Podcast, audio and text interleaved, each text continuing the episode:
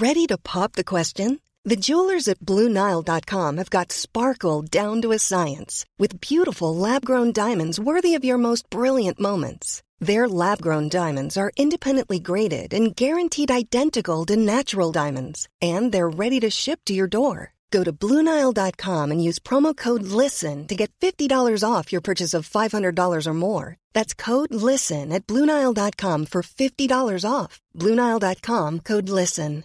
Hey, I'm Ryan Reynolds. At Mint Mobile, we like to do the opposite of what Big Wireless does. They charge you a lot, we charge you a little. So naturally, when they announced they'd be raising their prices due to inflation, we decided to deflate our prices due to not hating you. That's right. We're cutting the price of Mint Unlimited from $30 a month to just $15 a month. Give it a try at mintmobile.com slash switch. $45 upfront for three months plus taxes and fees. Promo rate for new customers for limited time. Unlimited more than 40 gigabytes per month. Slows. Full terms at mintmobile.com.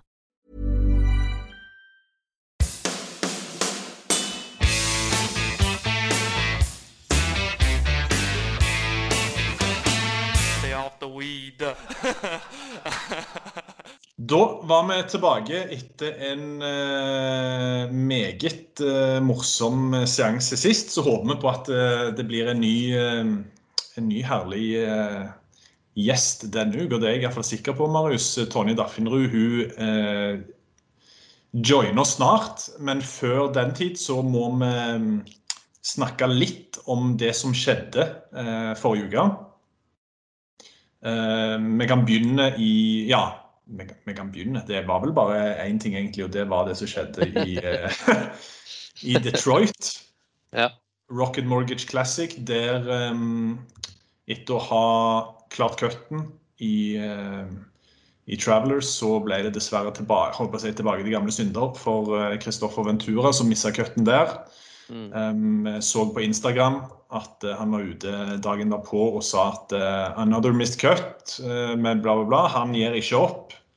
Han, uh, det begynner å tære på tålmodigheten, men han er sikker på at han, at han skal få belønn for all strevet han gjør. Um, men den belønningen den bør komme ganske fort nå, om vi skal ha to nordmenn på turen òg i, i 2022. Ja, det er vel kanskje for, Jeg vil tro han sikter til belønning i et lengre perspektiv. Ja, Eh, eh, nå var jeg nok, kanskje eh, litt, eh, litt grådig her. Ja, jeg tror nok dette topp 125-toget, det Ja, nå er han nede på 157.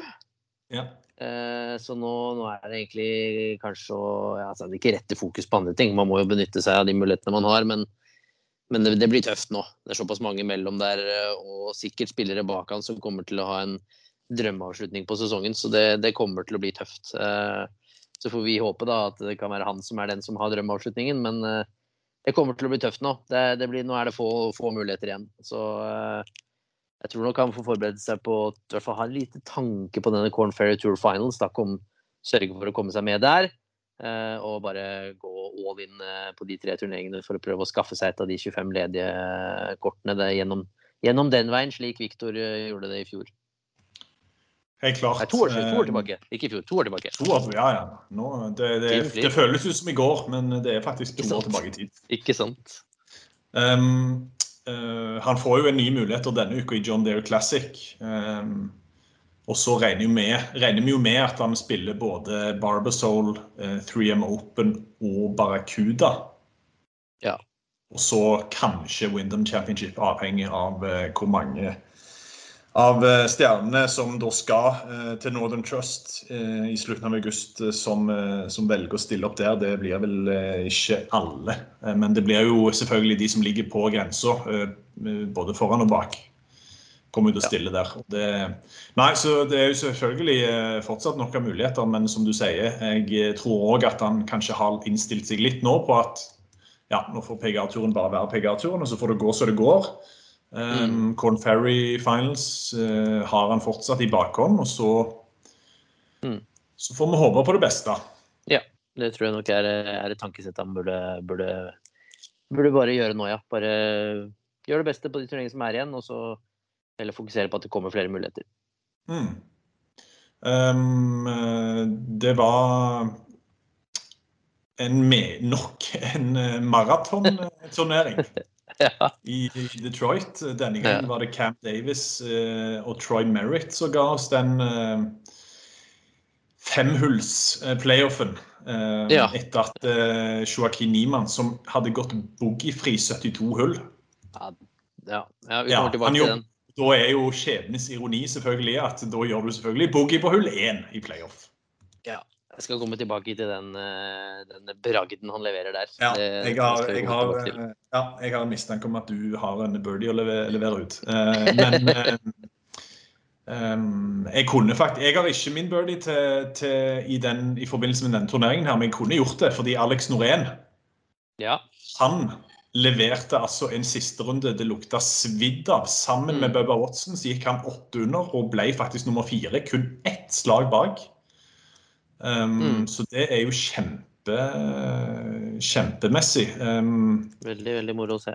akkurat nå Hvordan ligger Norén når han i FedEx-cupen? Han var vel gått inn forbi allerede. Men eh, han må jo ha hatt et ganske stort jafs der òg. Ja, han har jo da, Skal man si at det har ligget i luften, da? Eh, Jo, absolutt. Han har jo prestert ganske ganske bra den seneste tiden. Han har vel vært liksom litt sånn outsider til flere turneringer når vi har diskutert, så Men nå klaffa det jo sånn ordentlig på siste runde. Han er vel oppe på 78.-plass, er han. Ja. Så han er jo der nå på vei inn i, playoffs da, for hans sin del. Så, så det, det blir spennende å se om han klarer å holde gående. Og det man kanskje ikke helt tenker på med, med Alex Norén, det er at han har Jeg lurer på om det er ti Ti seire på europaturen. ja. Eh, Så han er ganske merittert spiller, altså. Det tenker man kanskje ikke helt om på, men eh, jo, TCT er en ganske merittert spiller. Så det er liksom en sånn spiller som man går og venter på at skal slå gjennom USA, men aldri helt har klart å gjøre det, da. Uh, Tapte et omspill på Farmers Insurance i 2018. Det er det nærmeste han har vært. Eh, Han har jo vært med på Ryder Cup også i 2018, så ja, man venter litt på at han skal slå gjennom. Er jo også en Oklahoma State graduate, Alex Norén.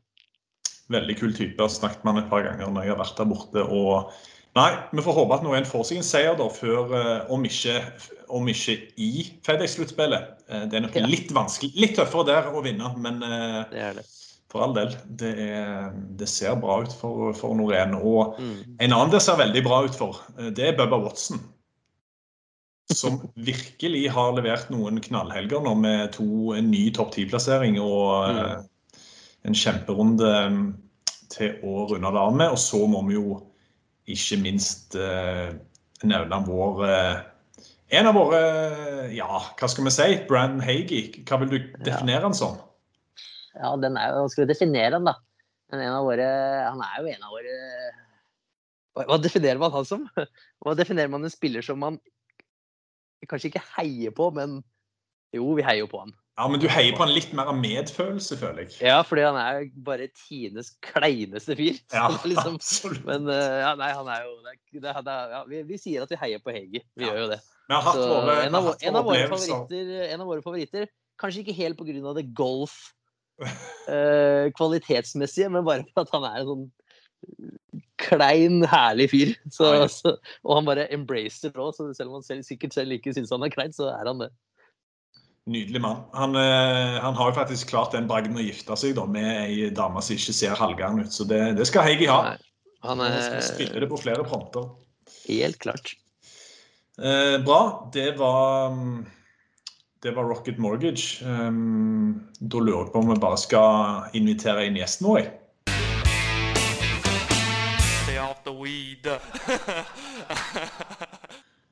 OL i Tokyo nærmer seg med stormskritt. og Vi hadde med oss Viktor Hovland i forrige uke. Han er jo den første av totalt fire da, plasser som eh, Norge får i lekene. Eh, Det ble jo offentliggjort eh, eh, i slutten av forrige uke, så det er jo veldig gøy. Og nå har vi med oss eh, den andre eh, av eh, totalt de fire deltakerne, Tonje Daffenrud. Eh, Grattis med OL-plass. Tusen hjertelig. Den kom litt på overtid òg. Fortell litt om eh, den siste, den siste tida der. Ja, det kan man trygt si. Det var, eh, litt turbulent følelsesmessig uke der. Um, OL for meg har vært et mål ganske lenge. Um, men det er klart vi har Vi er litt heldige som golfere, da, så vi har mange, mange turneringer å se frem til. Og um, det er ikke Jeg har liksom vært kvalifisert nå innen, i forhold til verdensranking lenge. Um, i flere, flere år. Men det er ikke noe å legge skjul på at sesongen i år ikke har innfridd helt. Det vil si at jeg da datt rett utenfor topp 400. Um, og fikk jo da Ja, i mitt hode så hadde jeg da liksom eh, mistet muligheten. Og så skjønte jeg at jeg var første reserve. Uh, og så fikk jeg beskjed på fredag at det var en som hadde trukket seg, og at uh, den plassen ble min.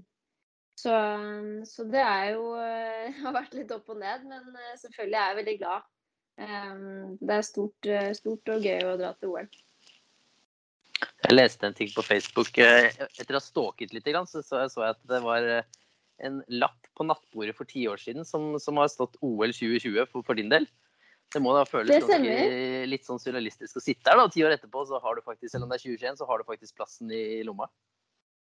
Ja, det er, det er, det Jeg vet ikke for min del. Det er jo litt sånn delt det der. Veldig mange ser jo på OL i golf, holdt på å si, eh, turneringsskjemaet vårt som litt sånn overfladisk. da, at det, Vi har jo fire majorer, og det er liksom fullt kjør for oss. Så det er ikke alle som er eh, Eller har vært da, like optimistisk til at golf skal bli en OL-gren. Men, men jeg vokste opp med å liksom nistirre på alt som er av, av idretter i OL, og håndballjentene fulgte jeg. og liksom vokst opp med å elske idrett. da, um, og, og, se på idrett og følge all mulig slags idrett. Og drevet med mye rart selv. Og, og da når golf uh, ble en OL-gren og det ble annonsert, så, så, ble det fort en stor drøm for meg å kunne, kunne representere Norge i OL. Jeg syns det er helt rått. og uh, jeg, det kom litt fort i min proffkarriere med Rio, så, så jeg skrev helt fra starten at det var Tokyo som var mitt, eh, mitt drømmemål, egentlig. Så, så, det føles jo utrolig kult å ha klart det nå, da. Vi har jo snakket litt med både Viktor eh, Marius kommer et øyeblikk tilbake, altså. Han skulle bare koble i iPhone. Vi har jo snakket litt med, med både Viktor og en del andre som de har liksom, og Både Christian og Viktor har liksom sagt at ja, OL det er liksom, det er gøy med OL, men det er liksom eh, kall det europaturen eller eh, PGA-turen som kommer først, og liksom OL har på en måte bare blitt en bonus. Men for deg så virker det kanskje som OL blir satt litt høyere da enn si, den typiske PGA-turspiller som liksom gjerne veier opp og imot. Skal jeg droppe OL, eller skal jeg dra? Ja, jeg, jeg, jeg, skjønner mange står Det er jo veldig mange som har på en måte den konflikten. I hvert fall hvis man er litt sånn Klarer man kort eller ikke og skal bevege seg opp et nivå. og og jeg skjønner det kjempegodt. Uh, det er jo faktisk det som er jobben vår, er tur, tur, turturneringer. Og, og, det er den planen vi på en måte har hvert år, og det er jo der man skal prestere. Så for meg også så er jo OL en bonus. Men det er nok noe jeg har vært litt ekstra opptatt av, for, for, for godt og vondt. Det har liksom satt seg litt i meg. Ehm, men for meg så er det en, en barn, barnedrøm, rett og slett. Og at det, at det, gikk, er jo en bonus. Og jeg har jo å si, masse turneringer å se frem til etter OL også, som er like høyt på min agenda sånn i forhold til hvordan jeg prøver å, å, å finne formen nå, da. Men, eh, men eh, jeg, for meg så er det Jeg syns det bare er utrolig kult ja, å kunne, kunne representere et OL, på en måte. Uansett om vi har nok av turneringer fra før. Mm. Uh, det er jo Nå vet ikke jeg hvor godt informert eller hvor mye du vet om, men det er jo uh, Restriksjonene nede i Tokyo virker jo å være ganske heftige. Hva tenker du liksom om uh, den hverdagen der du, i hvert fall etter det jeg har hørt, da, kun egentlig kan bevege deg ut forbi hotellområdet når du skal, enten skal trene før, før lekene eller delta i lekene? da? Ja, nå mm, det, ja, jeg, må innrømme jeg har ikke lest spesifikt alle reglene ennå, men eh, det her har jeg drevet med nå i ett og et halvt år. Spist takeaway i senga og ikke fått lov til å gå noe sted. Det er det som vi har det på turen hver uke. Eh, sånn som jeg har hørt, så er til og med europaturen for damer enda strengere enn hva den er for herrer. Og ganske mye strengere enn hva den er i USA. Eh, Ja, det kan jeg så- bekrefte. Ja, så mm. min, eh, min tur, da, europaturen eh, for damer der jeg spiller, så er det, det har vært eh, dritstrengt. Eh, kjempelenge. Og vi har Det var vel en måned siden vi endelig fikk lov til å gå utenfor hotellet. Eh, mer enn eh, Eller vi fikk lov til å gå utenfor hotellet en time om dagen. Da. Alle turneringer før det har vi sittet på rommet og spist, og vi får ikke lov til å gå ut og ta en løpetur engang. Så for meg så blir ikke det noe nytt i det hele tatt. Det er jeg veldig vant til. Har du noe, Marius, som du vil eh, Ja, sorry, det, nå, er, jeg- nå har jeg koblet det riktig. Uh, Nå har du koblet det riktig. Ja. jeg tenkte jo litt på det, for jeg så jo på det siste du sa nå, for jeg så jo Ricky Fowler gikk ut i går og kritiserte, eller ikke kritiserte, men sa jo litt det, da. At han syns det er så rart, eh, både med tanke på de åpne som kommer neste uke, og det gjelder sikkert OL, òg, at Mm. dere spillere lever så, i, i så strenge regler og, og gjør egentlig ikke noe annet enn å tilpasse dere. Det, det gjør det dere får beskjed om å gjøre, mens det er 32 000 fans kan bare komme inn og gjøre hva de vil eh, og være Ja. Så det er jo litt sånn, for din del er det kanskje er det jo ikke så annerledes fordi dere er så vant til det nå, men det må jo føles litt sånn Når man først reiser til et OL, så, så kunne man kanskje tenke at det skulle, at det skulle vært litt annerledes enn i, i eh, omstendighetene det det blir, da. Men eh, Ja, det er klart.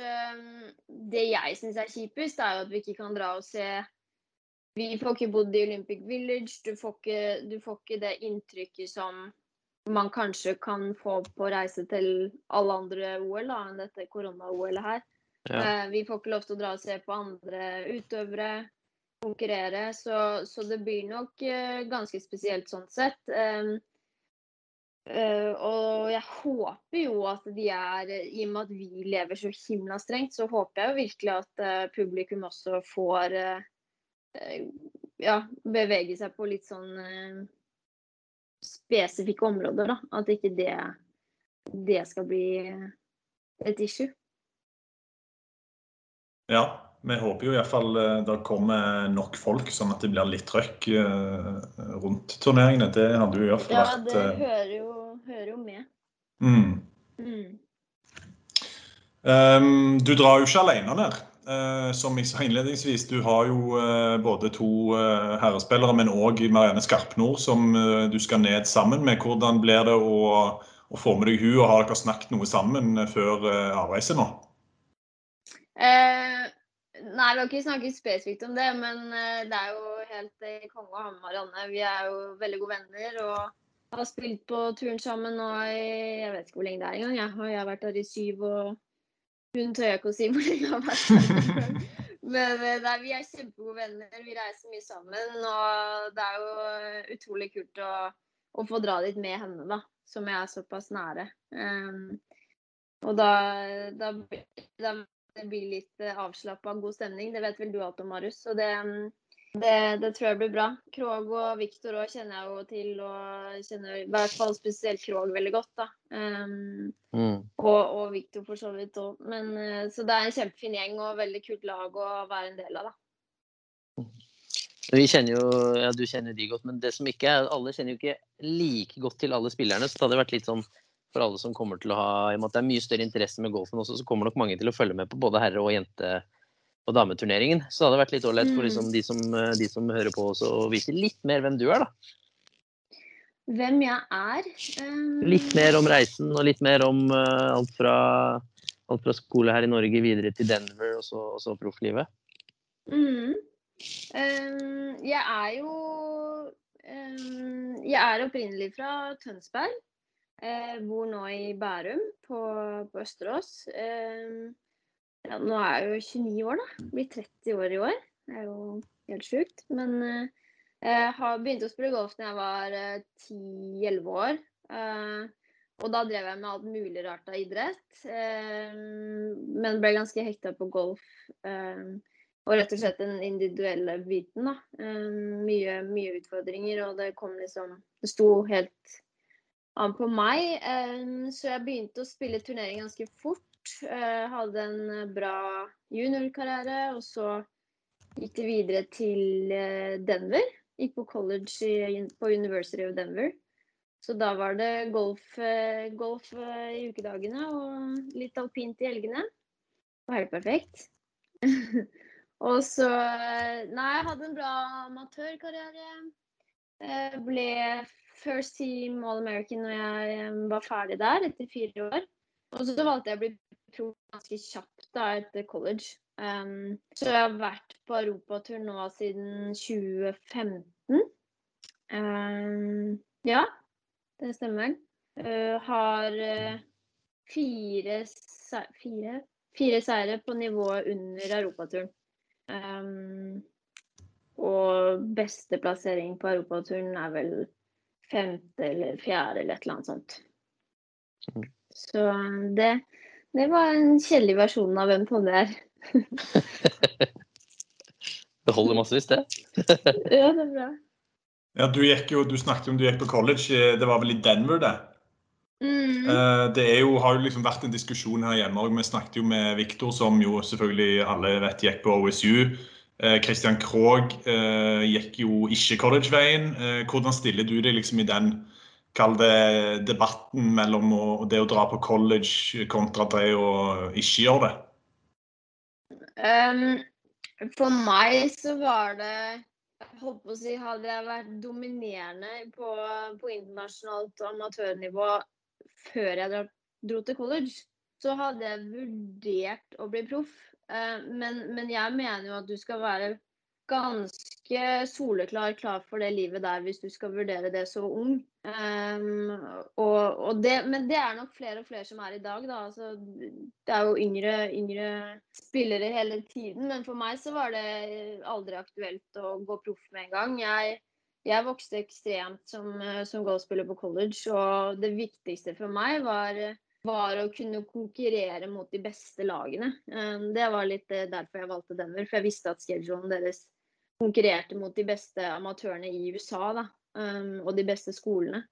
Um, så for meg så var det aldri et spørsmål, men, men, det er klart det er mange år siden nå. Og jeg skjønner hvorfor folk kanskje blir proffere raskere, men, men man er ung da når man skal begynne det livet her som krever at man er ekstremt selvstendig uh, som 18-19-åring. Det, Eh, for meg så trengte jeg de årene der for liksom virkelig få tid til å trene og fokusere 100 på golf. Og, og, så er det klart, treningsfasilitetene og banene vi spiller Altså gjennomsnittlig bane vi konkurrerer på, på, i USA, kan jo ikke sammenlignes med hva man får til her hjemme i Norge, men også faktisk i Europa i forhold til forhold og vær. da. Mm. Så, så for meg så var det eh, Det var egentlig ikke noe alternativ. Um, jeg, jeg syns college gir deg veldig gir deg veldig god mulighet til å, til å ta det steget videre da, og kanskje forberede deg litt mer på profflivet. For det, det, krever også at du er ganske selvstendig og, og skaper rutiner da, for deg selv. Jeg lurer på litt bare sånn videre på, på liksom med profflivet. For du har jo mange andre spillere også har slitt mye med skader, og du har jo hatt en god del av, de, av din del av skadeproblematikken. Ja. Uh, og de som jeg har snakket med om deg, også det lille jeg kjenner, så, så fortsetter du liksom å ha den ståltroen. Du fortsetter å jobbe like hardt. Motivasjonen virker ganske urokkelig. Mm. Uh, hvordan, har du, hvordan, har du klart å, liksom, å komme, deg, uh, komme, deg, godt gjennom de skadeproblemene du har hatt, og fortsatt, være, fortsatt ha den sulten som kreves da, for å, for å jobbe så hardt som man må? Um, det, er ikke, det er ikke bare liksom Det er ikke bare bare. Det har det ikke vært. Uh, og, og, den sulten, den, den, går jo også opp og ned. Men, men det som er holdt på å si, litt flaks i golf, da, er at man har lov til å tenke veldig langt frem. Uh, man har ikke egentlig så dårlig tid. Uh, og, og, og, det er ikke det er ikke så mange idrettskarrierer som, som kommer helt uten skader. Så det er klart den første skaden jeg fikk, det var jo mitt rookie i år. når jeg kom ut på turen her. Og, og, den gikk jeg jo litt i kjelleren av, for da var jeg så gira og og klar for å ta Europa med storm, liksom. Og, og plutselig da var jeg ute i seks måneder. Så, så den lærte jeg nok mest av. Um, og så er det rett og slett erfaringer. at uh, eh, det, rett og slett hvordan man håndterer en skade. At man ikke blir liksom helt hysterisk av at man kjenner litt her og der. Man lærer seg til å spille med, med litt vondter, og og så lærer man til, å finne ut av hvilke ting man må ta, ta, litt mer seriøst, og hvordan man kan trene med det. Da. Eh, det er kanskje det viktigste. Eh, hvordan man kan OK, jeg har vondt i Eh, håndleddet da, som jeg har slitt litt med. Hva, jeg kan fortsatt putte. Jeg kan fortsatt gjøre benøvelser for, for styrke. Det er, det er stretche. Det er masse ting man kan fortsatt gjøre. Så du må Det tvinger deg til å tenke veldig løsningsorientert hele veien. da. Um, men det er klart, jo, jo, flere skader man har, jo, jo, flere ganger har man jo vært gjennom det. Så det er jo rett og slett erfaring som gjør at man eh, på, på, på en måte at det preller litt av, da. Um, vil jeg si. Egentlig. Mm. Ja. Um, hvis vi går litt inn på OL igjen, da, uh, så er jo uh, holdt på å si på herresiden så er vel folk rimelig sånn uh, Har vel folk litt den oversikten at Viktor er liksom en klar medaljekandidat, og så har du Krog som er liksom litt sånn dark horse. på kvinnesiden så er kanskje liksom de fleste som ser mye idrett sånn generelt, og de er kanskje litt mer usikre på deg og Marianne. ok, Hvor ligger dere an i forhold til akkurat eh, nivå og sånn. Da. Hva, hva tenker du mm. sjøl med tanke på ambisjoner og, og sånn, og må, målsetning, egentlig? Mm.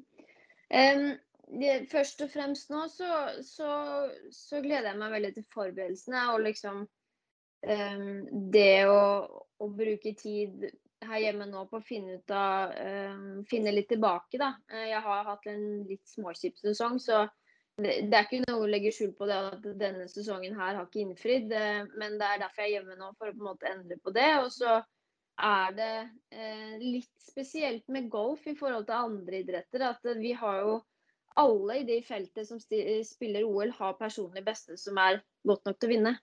Det får du ikke i en uh, høydekonkurranse eller uh, sprint. Der har man en personlig beste som du vet hva faktisk holder til. Uh, men, men vi har fire runder. og det er kun 60 spillere, så det er jo et ganske lite felt. Um, og det er jo ikke en der som, som, på en måte, hvis man får ut absolutt alt, kan ha en bra turnering. Men, men jeg, skal ikke, jeg, skal ikke, sitte her og si at, um, at jeg er en medaljekandidat. Men man drar jo ikke på grunn av, man drar jo ikke til OL um, uten å, å ha drømmer om det og tanker om det. Og jeg skal gjøre alt jeg kan nå for å komme meg i form. Og så, og så har jeg én jobb å gjøre, og det er å, å spille mitt spill og, øh, og, nyte opplevelsen. Og så vet jeg at, øh, at jeg kan gå lave scorer på, på, alle baner. Og det er på en måte målet hver dag å fokusere på Virkelig fokusere på hva jeg kan, kan gjøre noe med, da. Um, så, så, jeg gleder meg først og fremst. Og, um, og så får vi rett og slett se hva det holder til. Um, men jeg skal i hvert fall gjøre jobben nå frem til, frem til vi drar, og, og, virkelig nyte hele opplevelsen. Og så ser vi hva det holder til. Har du sett noe på banen? Ja, eh, jeg har sett litt på banen. Puttetreneren min Jon Karlsen har vært der. Så, så, i fjor i hvert fall så snakket jeg litt med han om, om hvordan banen er og hvordan den ser ut. Men eh, man får ikke ordentlig inntrykk før vi kommer dit. da. Så jeg gleder meg veldig til det, og vi har jo mange dager der borte. Så, men jeg har hørt, den er bra. Det blir spennende å se åssen den er. Eh, er. Mm. Hvordan tror du den, ut ifra hva du har hørt, hvordan tror du den passer normalt sett til dine styrker og svakheter? Normalt sett er du en i hvert fall statistisk sett en veldig presis spiller. Treffer mye fairways, treffer mye griner har et veldig solid mm. spill der. Uh, hvordan tror du den vil passe, og hva, hva føler du selv du liksom må, må, terpe og jobbe mest på fram mot OL? Um, det, det, det jeg, si, jeg tror den banen passer meg ganske bra. Jeg eh, har tenkt å legge veldig mye fokus på mengde, og spesielt eh, distansetrening. Eh, mye, mye jobb uh, med mellomjern og, og vegger, egentlig. For å liksom uh, bruke masse mengde på det for å ha uh, distansen inne. Jeg er generelt en spiller som er ganske rett. Banen Jeg er jo ikke den lengste spiller, jeg slår jo ikke lengst, på en måte, men, men, uh, men jeg kan være ganske presis. Så, så, det handler egentlig om nå liksom eh, booste det som er mine viktigste kvaliteter. Da, og det er fra 80 til 130 meter eh, og putting og driving. Det er mine edger, og, og de skal jeg sørge for å eh, virkelig ha på plass. Da. Det, det er i hvert fall planen. Um, og så kommer det litt an på hvordan røffen er. ikke sant? Uh, hvordan, uh, hvordan, man legger opp uh, strategien. Jeg, vi spiller jo etter gutta. Så spørsmålet er jo om de, de kommer til å klippe ned røffen litt til oss, eller la den være ganske sær og tjukk. Så, så, det er jeg litt spent på. Det kommer an på litt hvordan man velger å spille også. Og, og spesielt rundt grinen og litt nærspillslag og hva slags slag man slår rundt grinen. Hva håper du på? Med tanke på røffen? Eh, jeg burde egentlig si at jeg håper den skal være ganske seig. I og med at eh, jeg heller er eh, rett enn en, holdt på å si lang og skeiv. Um, men, men, jeg gleder meg til å se banen, og, og, den planen legger jeg når jeg kommer dit. Jeg kommer ikke til å behandle denne turneringen så veldig annerledes enn jeg gjør andre turneringer, bortsett fra forberedelsene. Eh, hvor jeg kanskje prøver å pike litt mer, men, eh, men eh, å nistirre på hvordan banen er nå, det, det tror, jeg, tror, jeg, vi har god tid til å gjøre når vi kommer dit. da. At vi faktisk legger en plan med time da. Hvilke tanker har du egentlig? Jeg tenker, du sier jo det at det liksom man ikke skal, Alle sier jo at man ikke skal skille på turneringen fra en vanlig mm. turnering. Men så er det OL som går hvert fjerde år. Det er ikke liksom Spanish Open, som går samme tid hvert år. Det er, det er forskjellig, liksom. Og det er, det er en spesiell anledning. Ja. Eh, så det er vanskelig å ikke tenke at man kanskje skal prøve å gjøre ting litt annerledes. Da. Hvilke tanker har du rundt det?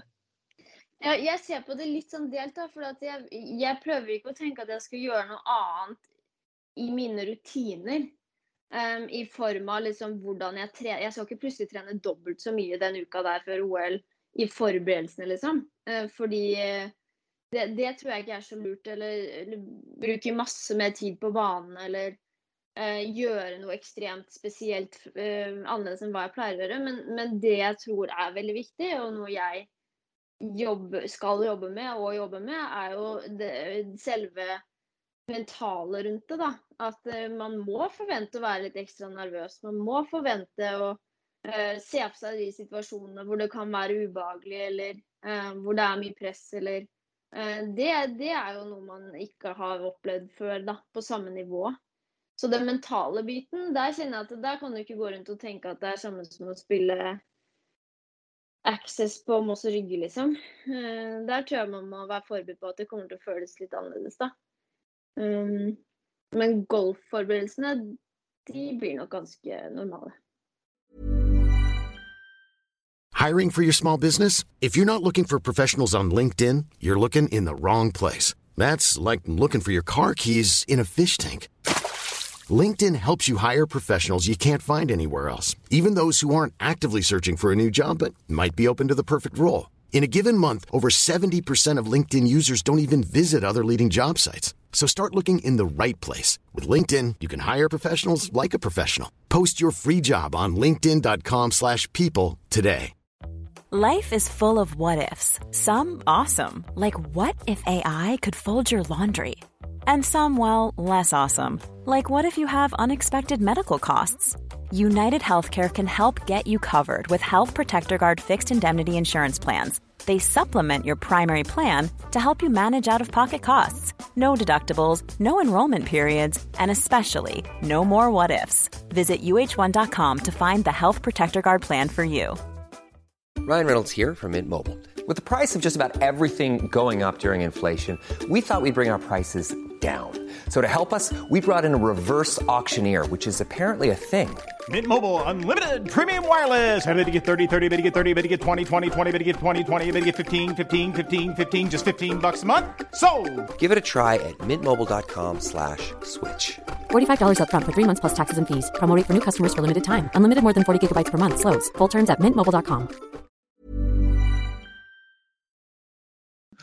jeg bare tenker litt på mm, Vi er jo fortsatt i en pandemi. Eh, Eh, når jeg eh, tidligere Nå skal vi ha med Christian Krogh, men han eh, sa jo faktisk det at korona var litt sånn blessing in disguise for han, At det, liksom, det gjorde at han klarte liksom å, å, roe ned og slappe av og fokusere på seg sjøl og de flåsa han hadde. da. Og egentlig bli en mye bedre spiller. Hvordan har mm. korona påvirka deg, sånn både golfmessig, men òg kanskje utenom? Um jeg kan ikke si meg helt enig med Krog der. uh, det har ikke gått uh, denne veien for meg. Det har vært uh, Jeg er en spiller som um, liker veldig godt å Vanligvis da liker veldig godt å spille turneringer og bruke turneringer til å um, til, til, utvikling også, da. Um, og når, når, korona skjedde i fjor, hvor vi plutselig står helt uten turneringer, uh, det var vanskelig å få trent bra, Um, for meg så var det akkurat som man sprakk en boble, da. Um, liksom et univers som jeg hadde levd nå i da, seks år i, i, i, straken. Jeg visste hva jeg gjorde. Visste hvordan spillet mitt var. Så, så, var det litt for meg som om jeg ikke visste helt hva, uh, hva som skjedde når vi kom i gang igjen. Da. Og, og, men jeg, jeg, brukte perioden til å, til å, trene bra og få roa ned og hvile kroppen. Og, eh, men jeg måtte også skaffe meg en jobb? Eh, for å tjene penger. Eh, og det er jo noe jeg aldri har hatt uh, før. Mm. Golf har vært liksom det eneste i mitt hode. Så, så jeg syns det var vanskelig å, å finne en balanse der eh, før vi på en måte kom tilbake igjen i i normal uh, turneringssesong. Da. Um, og, og, prøvde å bruke den perioden så godt jeg kunne, men, men jeg ser jo etterkant at det var krevende. Uh, for meg i hvert fall. Og, og, plutselig miste alt av turneringer som, som er en stor del av måten jeg jobber på, da. Mm. Hvordan ser du på det samarbeidet som som da liksom har annonsert at, skal, at, man skal samarbeide tettere med USA. Uh, skal jo egentlig det på herresiden, også, også spesielt på damesiden, for å prøve å være med å styrke det produktet som, som Ladies European Tour er. Da. Hvordan ser du på det samarbeidet?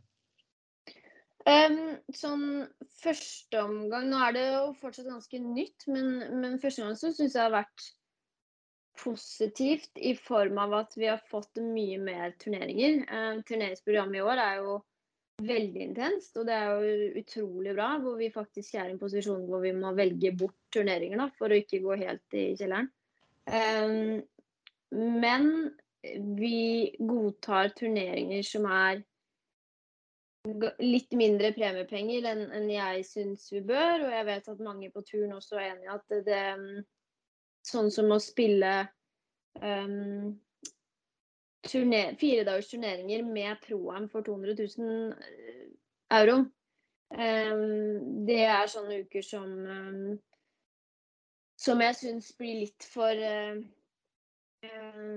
for lettvint da, for sponsorer. At de skal få, få tilgang på oss og, og, bruke de til sponsorene sine for en såpass liten premiepenge. Da. Um, men det, vi har fått veldig mange mye nye turneringer, og noen av de er på 1 million dollar, ikke sant? og noen av de er på 200 000 euro. Så, så, det er veldig stor forskjell. Det er veldig mye positivt i, eh, i LPGA-samarbeidet, og for det meste syns jeg det har vært veldig positivt. Ikke minst fordi vi får samme eh, rettigheter også som LPGA har. Eh, vi er på en måte under skjermen deres nå. Eh, og det syns jeg har vært positivt. Eh, men det er fortsatt veldig ferskt. Eh, og alt det håper å si, vi som medlemmer på Europaturen ble lovet eh, av LPGA, det blir jo spennende om blir innfridd. Om de faktisk virkelig satser på å få Europaturen opp, eller om det blir en slags sekundærtur eh, nærmere Symmetra, da. Ikke sant. Mm. Um, det får vi jo se, men så langt så, så, har jeg vært veldig fornøyd med alle de nye turneringene. Og så håper jeg de små turneringene vi har fått, at si, poenget med de og målet med de er at de skal vokse og bli større, da. Um, ja. Mm. Den ene turneringen, det var egentlig det siste før vi kan ta spørsmål, så, så er det siste Vi diskuterte jo Espen og jeg litt på den Scandinavian, Scandinavian Mix-turneringen. Uh, jeg syns jo det var vanvittig mye, mye kulere å se på enn jeg trodde det skulle være. Mm, Jeg syns det var skikkelig skikkelig underholdende. og virket som at liksom dere som spilte også syns at det konseptet traff. Det virket som flere av både dame- og herrespillere ordentlig likte det. Så jeg er egentlig bare interessert for du som var med i turneringen. Mm. Eh, Dine opplevelser rundt det. Jeg føler at det her er bare noe som må skje mer av, både på begge turer. Men hvilke tanker sitter du med? Nei, jeg, jeg er helt enig, og jeg var kjempe Jeg tror vi alle var veldig spent i forkant på hvordan det her skulle bli. og Spesielt i forhold til baneoppsett. Eh, det var jo det vi var mest eh, holdt på å si, nysgjerrig på, om de klarte å finne eh, Det krever jo litt å sette opp en bane likt, da. Sånn at det skal bli rettferdig. Men, men jeg, jeg syns virkelig de, de løste det bra. Og du ser på skårene at det var ganske bra satt opp. Og jeg spilte med Peter Hansson i to dager og storkoste meg. Og herlig å liksom få høre erfaringene hans og, og få den Mm. muligheten. Da. Og, og, men også bare det å se hvordan gut, gut, gutta løser liksom en bane som vi også spiller på. Mm. Uh, se hvordan uh, hvordan de, deres strategi er annerledes fra vår. Da. Men eh, jeg hadde en kjempe, kjempeuke. Sånn i forhold til hva jeg syns om turneringen. Da. Mm. Det var skikkelig kult. Mm. Vi får krysse fingrene for at det dukker opp litt andre steder òg. Ja, jeg, eh, håper de kommer til å gjøre noe mer ut av det. Um, så får vi se. Mm. Det får vi. Um, før vi runder av, Tonje, så har vi noen spørsmål fra våre Twitter-følgere. eh, Mm. Som lurer på litt uh, forskjellige ting. Så det første er vel egentlig hvordan en vanlig treningsuke ser ut for deg. Nå tenker vi kanskje utenfor konkurranse, da. Utenfor konkurranse? Ja, Um, du kan, jeg vet ikke hva som er mest interessant, jeg. Um, nei, jeg kan jo ta en, en Altså, dagene er jo ganske like. da, Ja, ja, ja. Men, eh, men en vanlig treningsdag for meg, da, er eh, Treningsdag er nok bedre. Ja, er ofte at jeg Jeg har et område her nede som tilhører Haga, som heter Fjukstad. Eh, hvor det egentlig er en stor, åpen slette med, hvor jeg kan bruke egne baller. Eh, så der kan jeg trene ca. fra ni til tolv. Eh, da, da bruker jeg mye tid på vegger, jeg setter ut eh, kjegler um, og gå gjennom hele bagen. Eh, Bruker mye tid på mengde og, og opp til eh, driver. Da har jeg også som regel trackman med meg. Og så har jeg en liten klipper, så jeg klipper meg en T-boks sånn at det blir ordentlig bra gress. Um, og så kan jeg um, komme hjem og spise lunsj. Det er fem minutter unna, ikke den gang, så, så jeg pleier å komme hjem og spise lunsj. Og så drar jeg på enten Grini eller Haga og trener putting. Um, det pleier ofte også å ta et par timer. Um, og så kan jeg ofte spille ni hull, da. Denne dagen med ni hull. Um, og så er det gymmet. Eh, Ca. en time. Så det, det Rekkefølgen på alt det her varierer jo. Men eh, ca. samme innhold hver dag. Um, og, så, er det noen dager jeg velger å spille 18 hull da istedenfor uh, um, mengdetrening. Ja, Men med er det andre ord, det, med et mål. med andre ord, det er bare å begynne å trene hvis du vil bli eh, proff. eh, proff. Ja, golf, golf er ikke så fysisk, vet du. Så man Nei. har liksom ikke noe limit på, på tid. Mm. Så, så ja, man må være tålmodig for å stå der og klaske baller i fire timer. Det må man. Ja. Eh, apropos, jeg vet ikke om det kanskje er svaret på neste spørsmål, men eh, det var en del yngre eh, som lurte på hvis du har ett tips til unge kvinnegolfere. Ditt beste tips, hva er det? Er det tålmodighet, eller er det noe annet? Det her synes jeg er litt viktig da, å tenke gjennom. Mm. Det er kanskje litt vanskelig å svare på on the spot. Et tips um, jeg, jeg tror det viktigste, det viktigste som jeg har tenkt på i etterkant, er å ha eierskap til din egen satsing og utvikling. Det er faktisk du som bestemmer. Um, og det skal være riktig for deg, da. Um, hvis man hevder seg på juniornivå eller amatørnivå, og spesielt i Norge, hvor vi er et såpass lite golfland, så får hele Golf-Norge med seg. og du kan ikke unngå at folk kommer bort til deg og skal gi deg tips og du må gjøre sånn, du må gjøre sånn, du må gjøre sånn. Eh, det er veldig fort gjort å falle i en gruve hvor man faktisk hører på eller blir litt påvirket av alle disse tingene man får beskjed om at man skal gjøre. Og um, det, jeg tror stikkordet for meg er liksom å ha eierskap til din egen utvikling. Det er faktisk du som må sortere og bestemme hva du gidder å høre på, og hvilke personer du gidder å høre på. Og resten er bare søppel. Um, det tok meg ganske lang tid å, å, å, å, på en måte finne ut av det.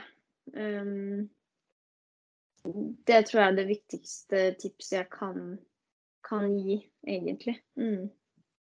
Det tror jeg er et bra tips. For jeg vet uh, når meg og Marius har fulgt Ventura og Viktor gjennom de starten av deres proffkarrierer, så føler jeg at det har vært eh, kanskje en av de største forskjellene på de to mm. til nå. Det at eh, ja. Viktor, mm. Stolte på seg selv og det han hadde. Ventura følte han var litt nødt til å forandre seg når han kom ut på PGA-turen, men egentlig så hadde han et spill som var godt nok. Så det mm.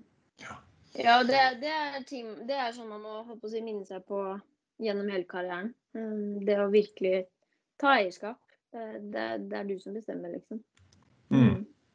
Uh, det har jo vært en uh, diskusjon, iallfall på herresiden, dette med distansejag og alt dette her. Og ja, Bryson har jo vært foregangs... uh, for det. Hva, um, så er det andre som lurer på hva tenker du om uh, dette greiene i, i damegolfen med sånne bombere som kaller det, som Korda-søstrene og mm.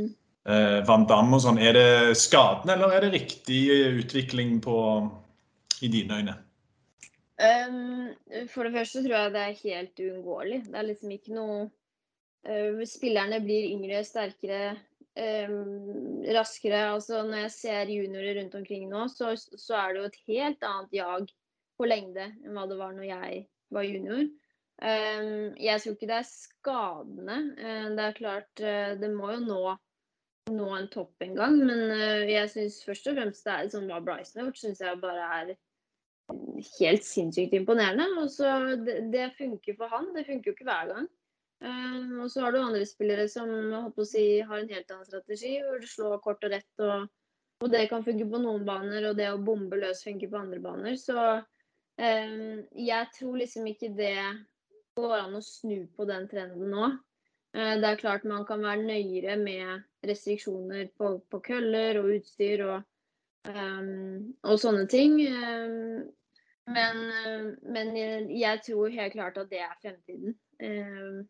Og det er eh, for mange veien å gå. Eh, jeg har en kropp som ikke tåler det. Jeg blir skada med en gang. Jeg har prøvd, prøvd vel i tre sesonger å bare fokusere på lengde, og, og ble, ble skada to ganger. og også eh, mistet min edge, da, som er å slå rett. Så, så, jeg vil ikke si at det er noe alle skal hoppe på eller eh, må jage. Man kan gå lave skårer uten å slå lengst på turen. Um, men jeg skjønner jo at det er det de yngre legger merke til og prøver å jobbe mot og, og prøver å oppnå. Da. Det, det har jeg fått med meg. Mm. Mm. Um, da gjenstår det vel egentlig bare å ønske deg lykke til med både forberedelser og Rio. Nei, Rio, sier jeg. Tokyo. Når den tid kommer. Rio er nesten fem, nesten fem, år siden, det. Ja. Så får Nei, at, uh, så får vi håpe at uh, både du og Marianne får ting til å klikke der nede, og at vi kan få en underholdende tredje- og fjerdedager både på, på herre- og damesiden. Ja, det, det håper jeg på. Takk for at jeg fikk eh, være med i podkasten. Tusen takk. Mm, og så skal jeg gjøre mitt beste. Supert. Supert. Takk skal du ha, Tonje. Takk skal du ha. Ja. Ha det godt. Ha det. Stay off the weed. yes, det var eh, vårt andre av totalt fire OL-håp som vi skal prøve å få i tale før um, ikke før Rio, som jeg sa i slutten, men før Tokyo. eh, Rio. Du må prøve å reise til Rio òg, det er sikkert fint det. Ja, det, det hadde ikke vært feil. Sikkert litt mer åpent der. Eller Brasil er vel sånn fryktelig gående, så det er kanskje Jo, det er ikke så trygt land, tror jeg. Han gir, gir vel han der, Hva heter han? Bolsonaro? Han gir vel relativt beng i Ja, jeg tror ikke jeg hadde dratt, dratt der selv om det var grønt, for å si det sånn. Eh, bra. Eh, det er jo eh, turneringer som kommer nå til uka òg, som vi kan nevne før vi runder med spaltene. Um, eh, den største turneringen, sånn, eh, hvis du ser på startfelt, er jo i Skottland. Mm. Scottish Open, som er denne turneringen som de aller fleste storkanonene bruker som oppladning til The Open, som er neste uke. Mm. Eh, Viktor Hovland er ikke på start i Skottland. Han eh, er ute og blir fulgt av flere hundre norske golffans. Ja. Men ute på, på diverse baner eh, i Vestfold er vel det seneste. Ja. Um, det ligger jo en nettsak ute på eurosport.no for de som vil uh, lese den. Da er det jo liksom å begrunne litt uh, hvorfor han uh, valgte å spille BMW uh, istedenfor. Og det, altså, sett i, i etterkant så var det ikke dum, dumt å spille BMW. Ikke. gikk han jo til topps, men eh, hvis du har lyst til å, å lese litt mer om hvorfor Viktor velger å gå litt mot strømmen, da, som har blitt egentlig Det er jo ikke første gang Viktor gjør det. Eh, så kan du lese det på, på eurosport.no. Um, men Scottish Open, eh, kjempefelt. Eh, flere av de fleste, vel. Rory, Ram, JT, Morikawa, eh, Shuffle, you name it. Mm. Um, vi skal vel ikke do, duelle så altfor mye med det, men det jeg kan si er at vi, får, vi har jo to vaffelkonker denne uka her, siden vi ikke har hatt vaffelkonk på en stund. Ja. Um, hva, tenk, hva er tankene dine om Scottish Open uh, som en turnering som Victor mente kanskje ikke var sånn den ultimate oppladning, som kanskje mange hadde trodd? Uh, er du enig med han? Eh, ja, vanskelig å være uenig. Uh, nå ser jo i og for seg værmeldingen borte i Scottish har jo sett fryktelig ut òg. Jeg syns jeg bare ser bilder av folk i regn, regntøy og det blåser og holder på. Så Ja, jeg, jeg, sånn, Så- jeg, jeg så spillere i klær jeg aldri har sittet i før. Nei, sånn. ikke sant. Sånn sett kan det være en fin, fin forberedelse, for det kan fort bli drittvær i de åpne òg. ja, nei, jeg, jeg skjønner argumentet, og hvis han og hvis han ikke helt føler at det gir han den opplandingen i form av å spille linksgolf, så kan det hende at poenget på en måte er borte.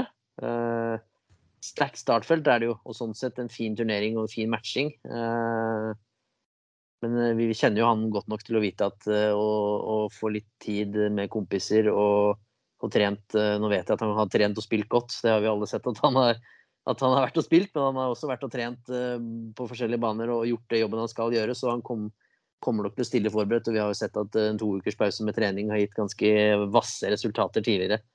Eh, Jeg føler at han er kommet til et punkt i karrieren hvor han er veldig klar på selv hva som er best for han. Eh, Og som vi hørte Tonje fint si da, at da må han ta det eierskapet og, og ta de avgjørelsene som er best for deg selv. Eh, Og sånn sett så velger jeg å stole på at eh, han gjør det riktig for seg selv. Det kan godt hende at han kommer til å spille Scottish Open en gang i fremtiden, men akkurat nå så følte han det var viktigere med, med litt ro og fred. da. Ja. Og Scottish Open eh, vi, vi trenger ikke snakke for mye om å si, forhåndsprat der, men um, har du noen spillere altså Det er jo linksgolf. eh, for de som ikke kjenner så godt til linksgolf, hva er, hva er som spesielt med det? Vi, vi vet jo i hvert fall at linksgolf det fins jo omtrent ikke på PGA-turen. Nei nei, det gjør det nesten ikke. Det er veldig veldig få baner i USA. Der er det mer target golf, da, hvor man flyr ballen helt til flagget og den stopper der. Slik funker det ikke helt i linksgolf. Der spiller man litt mer med terrenget. Banen er ofte mer værutsatt, ligger langs kysten. Nå gjør vel ikke denne Renaissance Club er utpreget linksbane sånn. Klassisk eh, linksbane, det, det er det nok ikke. Så den har litt sånn amerikansk følelse over seg. Derfor er nok kanskje en del av de som tar tur nå, over dammen. Eh, Men linksgolf i seg selv da, er jo ofte veldig vindutsatt og værutsatt. Stein hardt. Man spiller på en måte i de naturlige konturene av terrenget. Og man må spille en helt annen type golf. Man må lande ballen ofte 30-40 meter kort av flagget. Beregne hvordan, hvordan den kommer til å sprette inn. Eh, og man må ha en helt annen kontroll da, på, på spinn. Altså hvor, på hvor mye spinn man setter på ballen. Eh, og hvor høyt og lavt man, man kan slå, må man også ha kontroll på når man skal spille linksgolf. Så setter en andre krav, da, den testen den uka der i, i løpet av sesongen.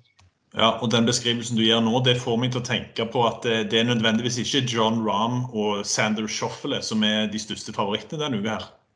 Nei, Scottish tror jeg mange normalt vi vi har sett noen, da, som Mikkelsen og Fowler, har jo kommet over og vunnet der. Uh, så det kan absolutt skje, det. Men uh, ja, jeg ville, hvis jeg skulle satt penger på ut ifra værforholdene og sånn, så ville man jo sett til uh, en del av disse engelskmennene og sånn er, er, er ringrever i sånne forhold. Fleetwood, Fitzpatrick, sånne type spillere er, er sterke i, i sånne type forhold veldig ofte. Og så dukker det opp overraskelser, sånn som Aaron Rye, som vant uh, som er da defending champion, uh, dukker opp overraskelser i denne turneringen òg. Wiesberger har vunnet der tidligere. Så det er ofte en del av de større spillerne som, som trer frem i sterke startfelt. Da. Det er det jo veldig ofte. Så, men at en del av de amerikanske er med og kjemper. Noen kommer sikkert til å være det, men noen vil nok bruke denne uken som forberedelse også. Mm. Engelskmenn i, i toppen, det er musikk i mine ører. ja. um, John Deere Classic uh, på PGA-turen. Uh, en turnering uh, som ja, er vel, hvis vi kan være helt ærlig, ganske ribba for stjerner. Um, du har vel et par navn der som Det er vel type Daniel Berger, Sung J. Im som er trekkplasterne. Mm. Men jeg husker jo veldig godt John Eller jeg har jo veldig eh, holdt på å si sterkt forhold til den turneringen sjøl. For det var faktisk den første turneringen jeg var dekka i USA eh, når mm. Victor eh, spilte den i 2019. Og ja. eh, det er jo en veldig sånn ganske straight forward bane, har jeg inntrykk av. Um, så det Ja, jeg vet ikke om vi skal dvelle for mye med deg, men uh, i forhold til Kristoffer, da. Uh, hvordan mm. passer den banen han spiller? Nei, den kan nok eh, Det er som du sier, da. Den ligger liksom foran deg, den banen. Er en target-bane, som vi var inne på med amerikansk golf. Og, og det er ofte lave scorer der. Absolutt mulig å gå veldig lavt der, og det, det, vet vi at Ventura kan. Så sånn sett må han jo prøve å utnytte det potensialet i sitt spill da, til å, å, gå lave skårer. Men, men, han er nødt til å sette seg i de riktige posisjonene. Der også, som en del av disse amerikanske banene, så er du så blir det veldig veldig tøft når du, når du hele tiden må angripe pinner som er gjemt bak bunkere fra røff, og, og, du hele tiden må gjøre opp unna for å redde par, istedenfor å kunne komme deg godt i gang og komme deg foran og fortsette. Så, så han er jo nødt til å, å, treffe på presisjonen denne uken, slå bedre jernslag enn det han har gjort også. Så vet vi at hvis han får treffer han 14 griner da, og er i snitt 6 meter fra flagget, så vet vi at han kan sette alle puttene. Så um, jeg håper bare at han kan få en god start og fortsette. Uh, ikke at han liksom kommer bakpå tidlig, og så blir det bare en kamp fra start. Men jeg krysser fingrene. Mm. Uh, muligheten er der iallfall. Uh, det er det ingen tvil om. Det er det ingen tvil om. Når Sung Jae med trekkplasteret, så er det ikke noe Så er, så er det ikke noe Så er det ikke en heidundrende turnering. Det er det jo ikke. Nei. Um, og det er jo uh, men den har vært mange magiske øyeblikk da, i John Deere tidligere. Det har det jo. Det er jo ja, en turnering som byr opp, ofte byr på mye, mye moro. Det er det jo. Helt klart. Um, jeg husker faktisk um, litt morsom historie fra når jeg var der uh, sist. Uh, eller sist, det blir vel to år siden, ja, to år siden nå. Uh, Viktor slo altså utslaget på et av par trehullene opp i hva var det, oppi kaffekoppen til han ene som hadde kaffekoppen sånn, Du vet sånn I USA så har de liksom en sånn koppholder i stolen. Ja, ja, ja. Og så slo han utslaget sitt oppi koppen til han fyren der. Så han, vi kom opp på, vi kom på grinen, og der, der sto han neddynka i, eh, i kaffe. da. Jeg, jeg, trodde, jeg, tror det gikk bra, men eh, ja. Litt, eh, litt funny. Han gikk på trynet, og det var full ståhei. Um, du nevnte Søng Jim og Sivo Kim, og det er bare en kjapp greie på de to før vi, før vi går på Birdie og Boogie. Og det er jo at begge de står jo over det Open. Ja. Uh, og grunnen til det uh, er for at de må ta medalje de, i OL. Mm. For å ikke um, serve militærtjeneste. Ja. Så det er jo veldig spesielt. Det er veldig spesielt, for å si det mildt. Um, så det ligger nok i bakhodet på de begge. Så får vi se. Sunjay han uh, var jo helt oppe i uh, forrige turnering. Så for å si det sånn, hvis vi skal håpe på uh, hvis, vi, hvis Norge får en medalje i OL, så vet jeg iallfall hvilke to andre jeg vil se på den pallen. Eller akkurat utafor. Kommer an på øyet som Ja. OK, jeg vil, jeg vil iallfall se Sivo Kim. Ja, vet du hva som faktisk hadde vært litt løye? Det er hvis Sivo Kim eh, misse en kort putt på hull 18 for å eh, gå ut forbi og se hva han gjør med den putteren. Det, Ja, det er jeg helt enig med deg. det er helt det vært for. eh, Det kunne jeg også betalt for å se. Kimmeren er på jobb. OK, vi går til spaltene. Stay off the weed. Skottland. Ja, den er grei. Jeg eh, Skal jeg gå ordentlig med hjertet, da? Ja, det bestemmer du sjøl. Eller skal jeg gå liksom Skal jeg gå hjertet Du, og vet du, hva, vet du hva forrige vaffelkomp hadde? Nei. Du fikk vaffel. Hvilken var det? Du hadde John Rahm i uh, Ja, ja, ja! Champion. Faen, Jeg jeg, burde ikke nevnt det. Ja, ja! Jeg bare kom på det nå. Ja, ja, da gleder jeg meg til vaffel. Siden jeg er i Brønnøysund nå, så er det ikke Nei. Da skal jeg gå og ta meg en vaffel på havnesenteret på Brønnøysund i morgen. Hadde ikke, altså, nå, nå hadde jeg mulighet til å fortsatt lede 1-0 i, i vaffelkonken. Ai, ai, ai. Nydelig. Det var bra du sa. Jeg tar Martin Keimer. Jeg tatt Ja. Jeg tar den igjen. Eh, det er veldig bra Det er veldig bra forslag. Jeg tar den igjen. eh, Jeg vil at han skal vinne. ja, jeg tror han har gode sjanser. Ja. Eh, Uff, der så jeg Billy Horshall i startfeltet. Oh! Fikk jeg grøsning av ryggen der. Ja. Um, John Deere Classic så uh, vurderte jeg først uh, Brian Harmon, men så så jeg at han var nummer én på power-rankingen, og det, det kan vi ikke ha noe av. Nei. Så jeg går for Dark the Cock. Oh, Dark den er fin. Ja, den er fin. Den er fin. Uh, Litt Um, fordi jeg håper han skal vinne en PGA-turnering snart, og litt fordi jeg husker forrige gang i John Deere Classic så eh, spilte han en runde Han spilte faktisk kanskje begge rundene med Victor, og da spilte han ganske bra. Så Det, det, er ikke, det, er ikke et, det er ikke et dumt eh, forslag. Jeg går for han som eh, gikk eh, 61 slag på finalerunden i 2019 på John Deere Classic. Russell Henley. Ja. eh, trodde, nå trodde jeg du skulle si Alex Norén, men OK. Nei, Russell Henley avslutta med 61 slag i 2019 på John Deere, og han kommer til å vinne. Når du er så kjedelig, så burde jo jeg sagt Brian Harmon, men eh, du leder 2-1 i vaffelkonken neste episode. Eh, vi skal legge ut eh, sendetiden i John Deere Classic eh, når vi har de. Um, eh, jeg har ikke helt fått tid til det, men um, det var det vi hadde for denne gang. Um, det ble jo en voksen episode denne gang òg. Ja. vi får håpe at folk, folket der ute har tid til å ha tålmodighet til å holde med oss Ja, gjennom dette her. Og så er vi tilbake med uh, Jeg lurer på om det er neste uke at vi skal prøve å få med oss Marianne. For uh, Krog Johannessen var på tur neste uke òg, og så kom han hjem. Ja. Så jeg lurer på om vi, vi får se. Vi prøver da å ha med Marianne neste uke, så Kristian til slutt, da. Um, så det, det nærmer seg jo. Uh, det er jo ikke mer enn tre uker nå til, til det starter der borte. Så det blir meget spennende.